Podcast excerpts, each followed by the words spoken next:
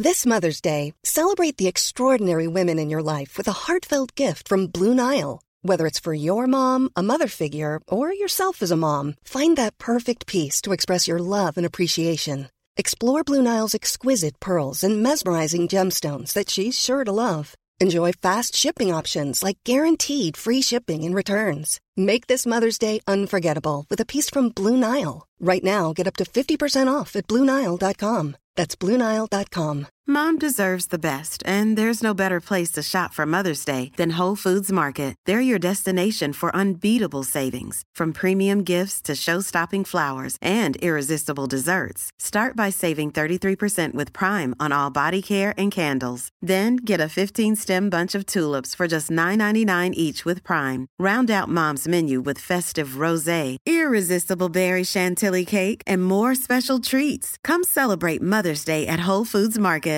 Ryan Reynolds here from Mint Mobile. With the price of just about everything going up during inflation, we thought we'd bring our prices down. So to help us, we brought in a reverse auctioneer, which is apparently a thing. Mint Mobile unlimited premium wireless. Have to get 30, 30, bit to get 30, bit to get 20, 20, 20, bit to get 20, 20, bit to get 15, 15, 15, 15 just 15 bucks a month. So, Give it a try at mintmobile.com slash switch. $45 upfront for three months plus taxes and fees. Promo rate for new customers for limited time. Unlimited more than 40 gigabytes per month. Slows. Full terms at mintmobile.com.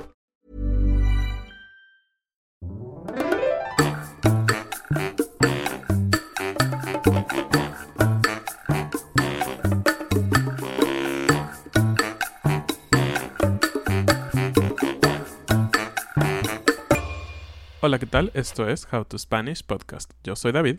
Y yo soy Ana. Y en este día vamos a hablarles un poco sobre el tema de la comida mexicana. No platillos, sino la cultura de la comida mexicana. Hmm, interesante. This podcast is made possible thanks to our Patreon family. Some of the benefits include a PDF with grammar bits and vocabulary, as well as full videos and a transcript. If you want to join our Patreon family, just go to patreon.com slash howtospanishpodcast. Este es un shoutout para Connor y Annette. Muchas gracias por formar parte de la comunidad de Patreon. Y porque no todo es coronavirus, sí, sabemos que estamos muy preocupados y en general no es una broma, creo que realmente debemos estar preocupados por lo que está pasando en el mundo, pero también es importante despejarnos un poco, ¿no? Y hablar de otros temas. Entonces, en este episodio vamos a hablar un poco sobre cultura mexicana y como ya dijo Ana, vamos a hablar sobre la comida. Ese aspecto tan importante de nuestra cultura y que por lo que muchos de ustedes han querido aprender español. Porque muchos nos han dicho que se han enamorado del español porque empezaron a comer comida mexicana Oh. y eso los ha llevado a querer conocer más sobre la cultura y obviamente sobre el idioma. Entonces, en este episodio vamos a hablar sobre cómo es que comen los mexicanos. Sí, cómo comen los mexicanos. Hmm. Pues como cualquier persona, ¿no? Toman su tenedor, su cuchillo y comen su comida. Sí, eso lo sabemos. Pero hay algo muy diferente en la cultura mexicana al resto del mundo y creo que especialmente a Estados Unidos y a Europa relativo al tiempo, al momento en el día en el que comemos. Entonces vamos a hablar un poco de eso, de algunos platillos que comemos durante el día y algunas otras cosas interesantes sobre la comida. Así que empezamos. Pues comencemos con los horarios. ¿A qué hora comemos? Pero antes de eso, quiero especificar algunas palabras en español. En español dividimos el día casi como en cualquier otro idioma, pero tenemos una palabra nueva que quizás no conocen. Eh, tenemos la mañana, que generalmente es desde que sale el sol, desde las 6, 7 de la mañana hasta las 11 de la mañana. Después tenemos la tarde, que es desde el mediodía hasta más o menos las 6 o las 7 de la tarde. A partir de las 8, nosotros ya no decimos tarde, decimos noche. Y la noche es desde las 8 hasta las 12, hasta la medianoche. Pero las horas después de la medianoche hasta las 6 más o menos son consideradas madrugada. Esa es una palabra nueva, madrugada. De hecho, la usamos mucho cuando alguien te dice, ah, te ves muy cansado, ¿qué pasó? Tú puedes decirle, oh, madrugué. Incluso tenemos el verbo madrugar, que significa levantarse demasiado temprano durante este periodo de tiempo donde generalmente las personas están dormidas. Y es algo que vamos a ocupar en estos términos que tienen que ver con comida. Tiene motivo lo que dijo Ana. Pues comenzamos con el desayuno.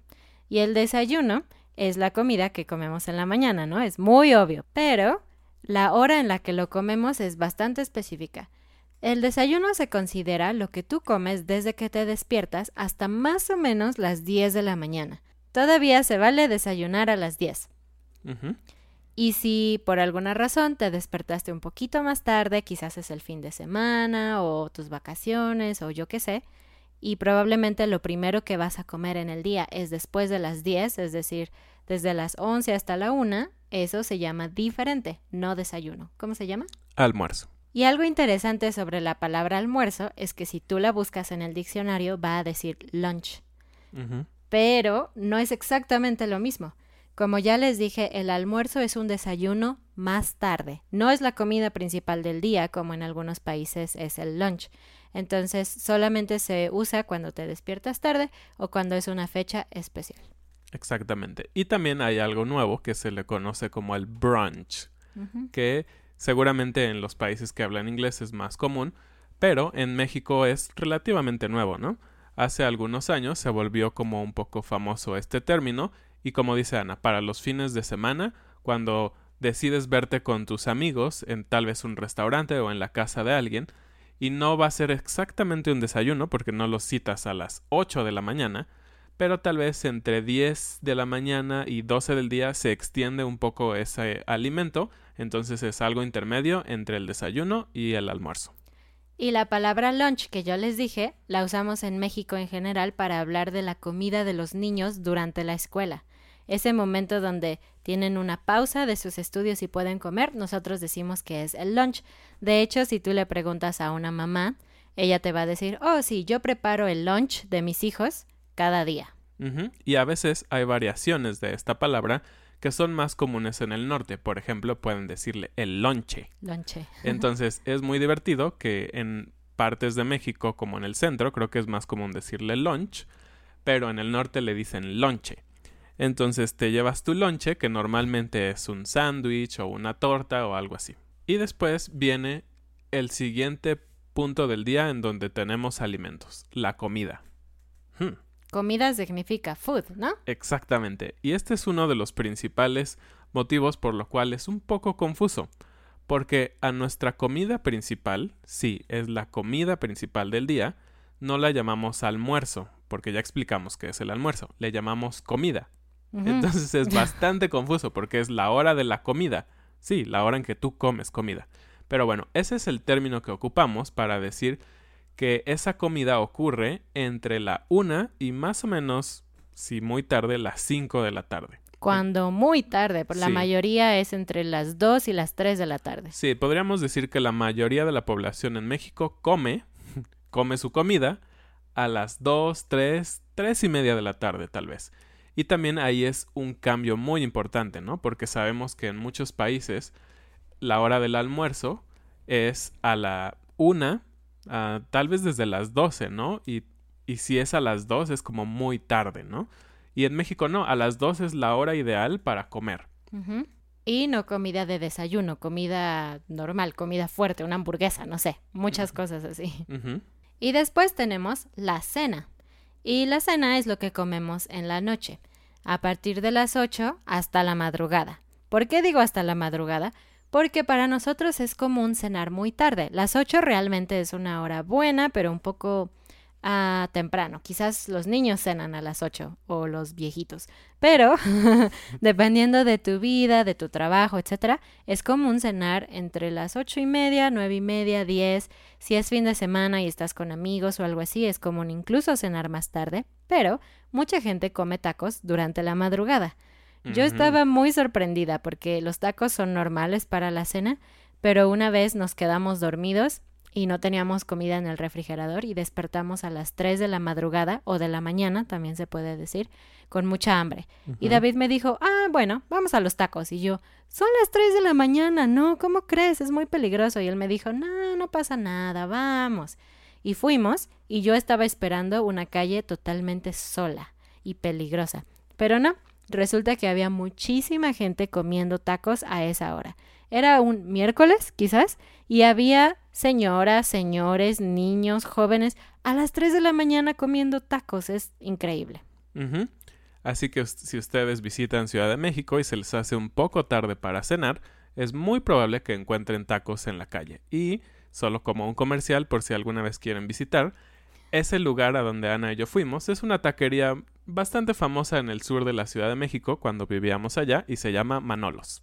Y como pueden ver hay muchas horas de diferencia, ¿no? Entre el desayuno, la comida y la cena. ¿Y qué comemos en medio o simplemente nos la aventamos de panza de farol? Mm. ¿Qué es panza de farol? Oh, mis chavos, vamos a ver de eso en la frase del día. Esperen un momento. Neta, yo no sé qué es eso. Tengo que esperar al final del, del episodio para saber. Es una super frase mexicana. Bueno, entonces, ¿qué comemos ah, entre estas comidas grandes, podríamos llamarle?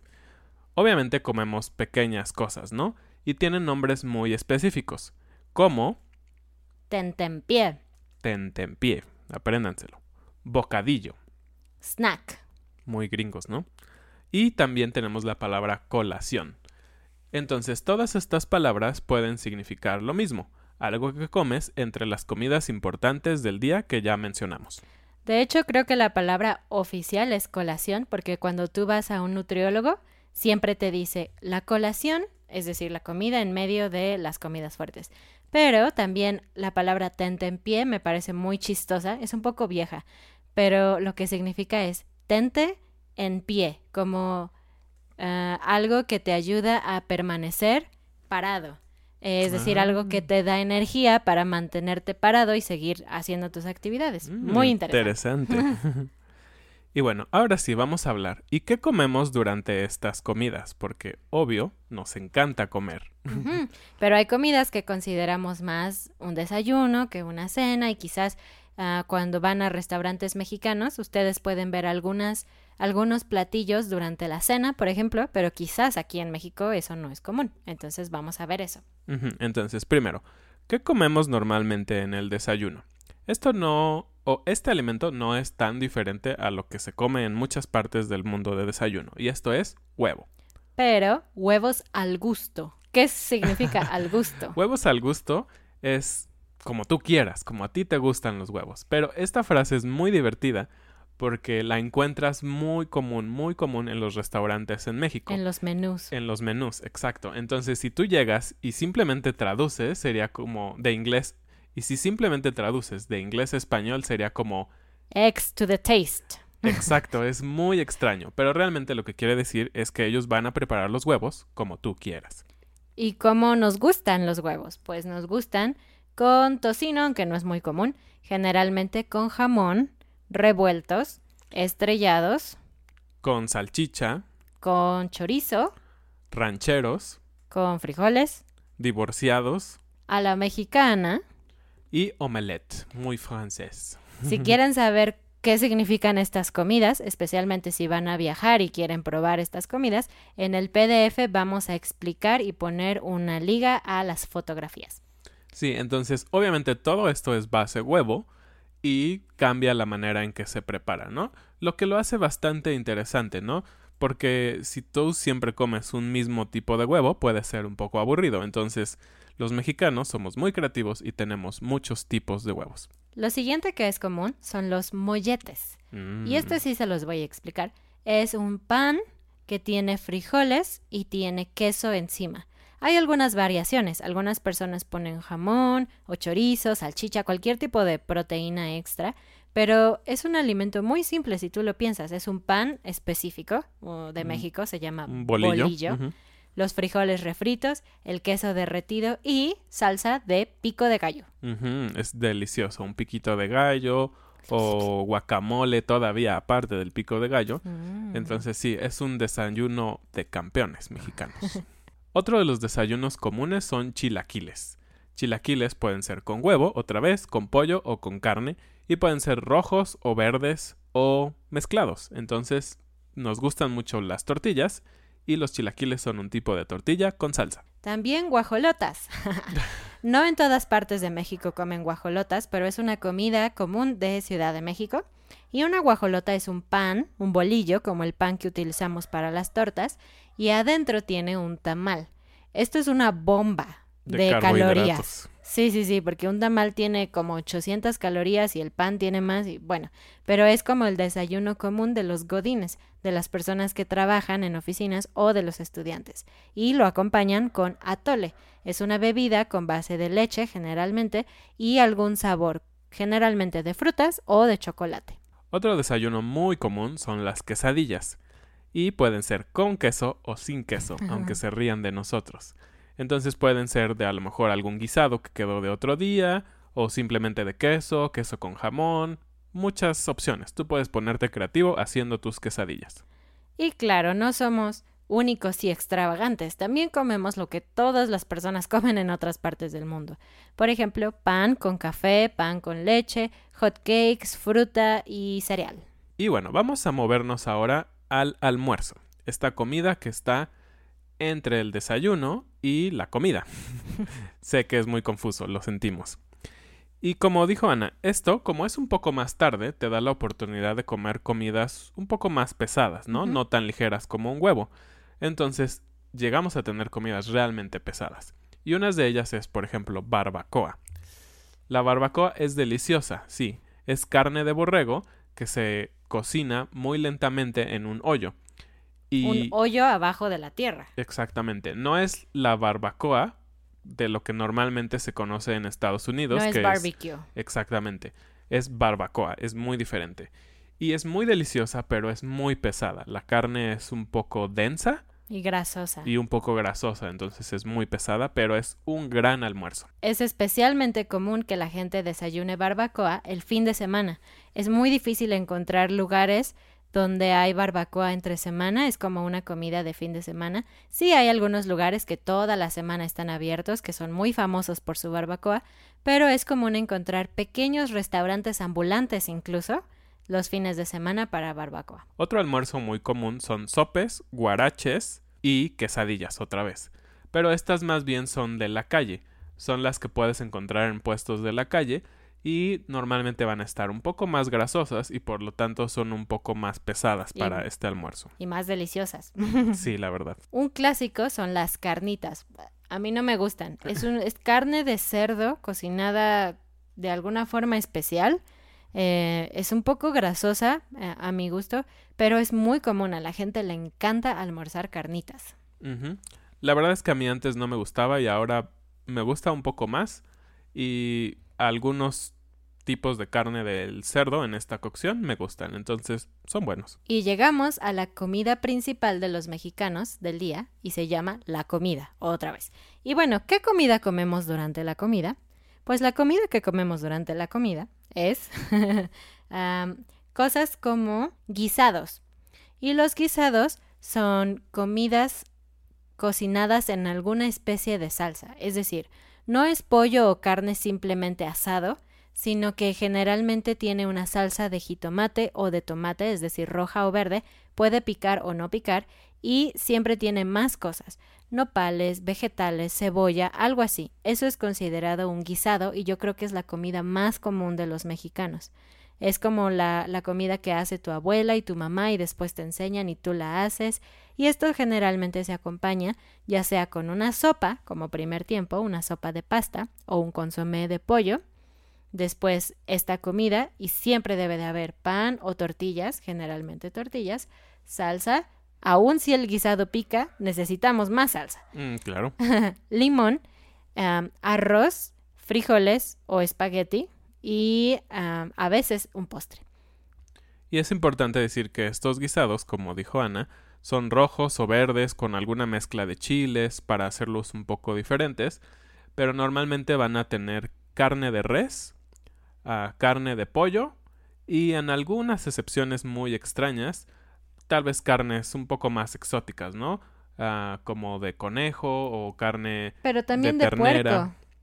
Claro, carne de puerco. O pescado. O pescado. Entonces, todos estos guisados o guisaditos se llevan con todos los tipos de carnes y la verdad es que le da un sabor muy diferente a solo comer pollo o carne o lo que sea a la plancha. Es un poco aburrido, ¿no? Y estos guisados a la vez forman otros platillos, porque tú puedes comerlos en tu plato simplemente con una tortilla, pero pueden venir también en forma de tostada, en otro tipo de preparaciones, es decir, con tostadas o tortillas o pan o un sándwich o algo así, y eso ya cambia todo. Y claro, también está, digamos, las comidas un poco más de antojito, ¿no?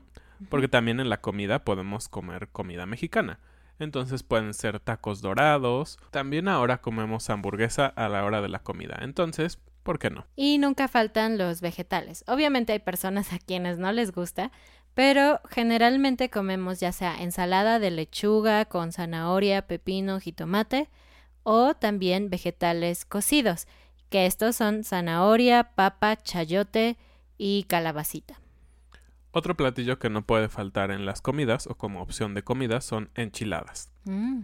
Es muy bueno y es creo que ideal para la hora de la comida. Y llegamos al momento de la noche, la cena.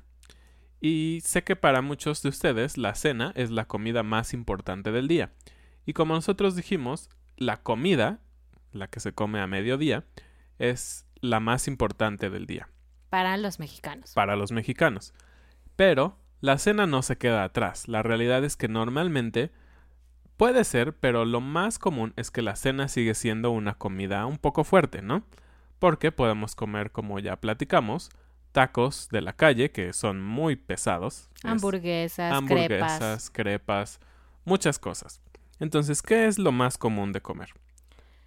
Pan con café. Sí, puede ser. En el pasado, la verdad es que David eh, cena comida muy pesada, pero porque lo necesita. La verdad es que hay muchos mexicanos, especialmente los abuelitos, que son felices solamente con un vasito de leche o de café y un panecito. Eso es una cena aceptable en México, para David no, así que si quieren invitarlo a cenar tienen que comprar tacos o algo así, pero mucha gente cena ligero, aunque muchos otros, como ya dijo David, sí cenan pesado, tacos, hamburguesas, etcétera. Ujú. Es como el momento en donde te puedes echar tu antojo, no sé por qué, pero la cena es como el momento también de las garnachas, ¿no? Y también podemos ser- cenar pizza, también ahora es bastante común. Muchas personas comen las sobras de la comida. Es decir, si tú comiste enchiladas, quizás ahora te vas a cenar también una enchilada que sobró solo para terminar la comida. ¿Y qué colaciones o tentempiés comemos? La verdad es que no muy saludables. Es muy común salir a la tienda, por ejemplo, para las personas que trabajan o que estudian, e ir a comprar algo para comer algo. Y en las tiendas, ¿qué encuentras? Pues papitas, galletas, panes, ese tipo de comida que es muy salada o con muchos carbohidratos es común durante esta parte del día, aunque también existen algunas cosas un poco más saludables como palitos de zanahoria y pepino con limón y chile o alguna especie de fruta con limón y chile también. Esa es una opción mejor. O elotes y esquites. Bueno, y como siempre tenemos un poco de estadísticas. ¿Y cómo se come en México de acuerdo al nivel socioeconómico? Bueno, es algo bastante interesante. Aunque hay muchas diferencias entre lo que comen las familias que tienen mayores recursos y menores recursos, hay cosas en común. Y algo en común es que gran parte de nuestra dieta tiene carbohidratos. Como ya dijimos, la tortilla, los frijoles, el arroz es comida considerada neutral, no tiene nada que ver con el nivel socioeconómico de una familia. Algo muy interesante también es el porcentaje que las familias ocupan de su dinero que destinan a comida para comer afuera. Las familias que tienen mayores ingresos ocupan el 40% aproximadamente para comer afuera, en un restaurante, en una fonda o algo así. Y las personas de menores ingresos pueden ocupar solo el 10% de sus ingresos para comer afuera. Creo que la buena noticia es que, en lo general, todos pueden darse un gustito, ¿no? Y comer afuera alguna vez a la semana. Claro, y además la oferta gastronómica en México es tan grande que realmente si no quieres no necesitas gastar demasiado dinero para comer afuera. Por ejemplo, si vas a un puesto de tacos o a un puesto de quesadillas, puedes comer muy rico con muy poco dinero, a diferencia de si vas a un restaurante donde todo es mucho más caro. Sí. Y también algo interesante es que las familias de mayores ingresos son las que más compran carne de res o ternera. Y algo también interesante es que la carne de pollo se considera también neutral, es decir, las familias de todos los niveles sociales pueden acceder a distintos tipos de carne de pollo. Bueno, y llegamos a la frase del día que yo no escogí porque yo no entiendo, así que David, tú explícala. Y bueno, la frase del día, como dijimos, es andar de panza de farol. ¿Y qué significa esto? Es muy sencillo, simplemente es tener hambre. Entonces, se asemeja a un farol, que un farol eran esos artefactos de cristal donde se ponía adentro una lámpara que alumbraba las calles. Obviamente ahora tenemos focos eléctricos, ¿no? Pero antes, muy en la antigüedad, tenían que poner lámparas que tenían algún tipo de combustible y el farol estaba vacío, ¿no? Era un cuerpo de cristal en donde adentro se ponía algo para alumbrar. Entonces, por eso se dice que andas con la panza de farol totalmente vacía y por lo tanto tienes hambre. Muy bien, pues muchas gracias por escucharnos o vernos. Recuerden compartir este episodio con personas a las que les podría interesar mejorar su español. Recuerden ver el PDF con todas las palabras, la transcripción interactiva y por favor tengan mucho cuidado. Esperamos que no se enfermen y que todo esté bien en sus países. Gracias, nos vemos en un siguiente episodio. Adiós.